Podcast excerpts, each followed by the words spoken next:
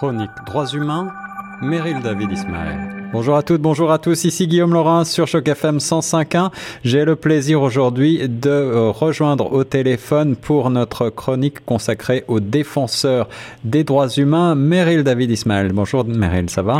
Bonjour Guillaume, ça va, merci. Alors aujourd'hui, tu nous proposes, Meryll, une chronique on ne peut plus d'actualité puisque consacrée à deux défenseurs pacifiques des droits humains palestiniens qui sont poursuivis par les autorités israéliennes pour avoir dénoncé des crimes.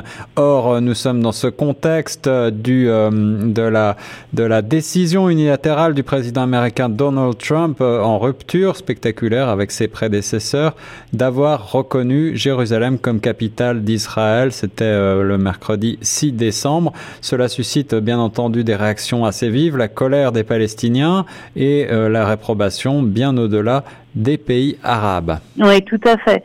Et cette décision historique donc de reconnaître unilatéralement Jérusalem comme capitale de l'État d'Israël, ça a déclenché, comme tu viens de lire, une vague de critiques de la part de la communauté internationale et fait craindre une nouvelle intifada au Proche-Orient. Et oui, alors on se rappelle qu'il s'agissait d'une de ces promesses de campagne du candidat Trump à la présidentielle, même si le président américain s'est dit disposé à soutenir une solution à deux États dans le cadre du conflit israélo-palestinien, qui est, on le rappelle, un des plus vieux conflits au monde. Le contenu de sa décision a déjà provoqué la colère du monde arabo-musulman, comme on le voit aujourd'hui, et qui dit intifada dit risque de violence et de débordement. Alors dans ce contexte, les personnes pacifiques ont bien du mal à se faire entendre, j'imagine. Oui, et c'est déjà le cas, malheureusement, en temps normal. C'est ce que montre l'histoire de Farid Al-Atrash et Issa Amro, donc deux défenseurs pacifiques des droits humains que j'aimerais vous présenter aujourd'hui. Avec plaisir. Alors, qui sont-ils ? Nous t'écoutons.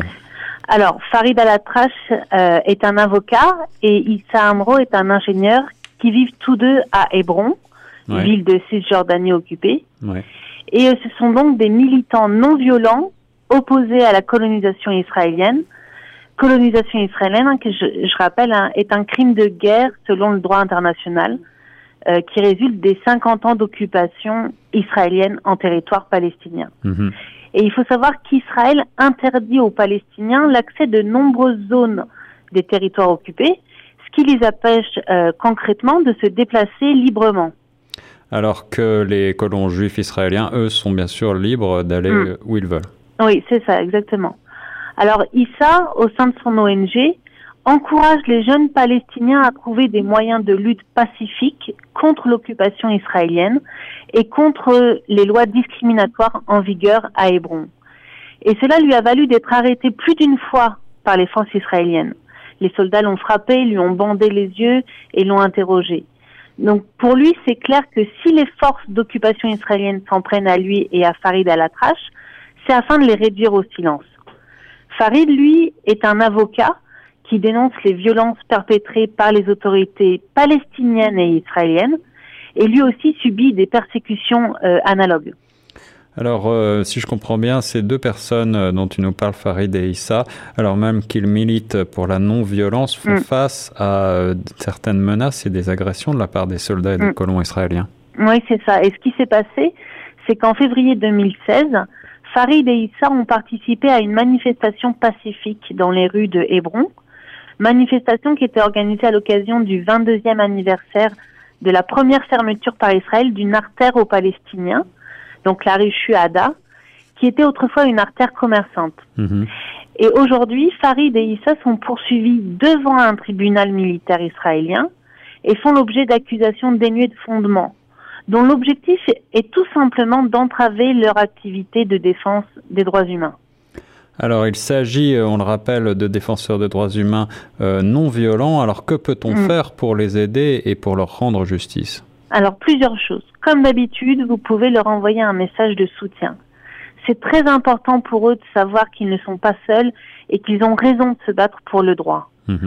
Puis ensuite, vous pouvez écrire au Premier ministre israélien lui-même, Benjamin Netanyahu, pour lui demander, d'abandonner immédiatement toutes les charges retenues contre Farid Al-Atrash et Issa Amro, deux, de lui demander de mettre fin au harcèlement donc de Farid et Issa, mais aussi de tous les autres défenseurs des droits humains dans les territoires palestiniens occupés. Et puis 3, il faudrait aussi abréger l'ordre militaire numéro 101, qui est en fait l'ordre qui interdit toute manifestation de la population palestinienne. Donc D'accord. Je mettrai tout ça sur le site de Choc FM. D'accord, Meryll. Eh bien, merci pour cet éclairage sur cette situation particulière, bien entendu, en Israël. On remettra donc toutes les informations techniques et vous pourrez donc envoyer vos messages de soutien et écrire au président, au Premier ministre israélien, pardon. Ouais, et juste, comme les fêtes approchent, j'ai une idée de cadeau pour les auditeurs, et qui montre la force du stylo et des lettres que vous envoyez, justement. Ouais. Je voulais signaler la publication d'un superbe album illustré d'un auteur de Montréal, que vous connaissez sûrement, Jacques Goldstein, ouais, qui est un album destiné aux enfants et qui vient de sortir, là, qui s'intitule justement « Lettres à un prisonnier ». Et à travers des dessins uniquement et l'histoire de ce prisonnier qui manifestait pacifiquement avec sa petite fille et qui a été jeté en prison pour cela, donc c'est tout à fait l'histoire de Farid et Issa. Hein. Oui. Eh bien, Jacques Goldstein explique comment les lettres venues de tous les continents ont fait libérer ce prisonnier. Waouh. Donc voilà, ce sera sur le site de Choc FM. Eh bien, merci pour cette jolie idée de cadeau. En effet, on voit qu'on peut faire une différence simplement en écrivant une lettre. Donc tous à vos stylos en cette période de fin d'année. C'est une belle idée. Merci beaucoup, Meryll, pour cette nouvelle chronique consacrée aux défenseurs des droits humains. Et nous, on reste sur les ondes de Choc FM 105.1.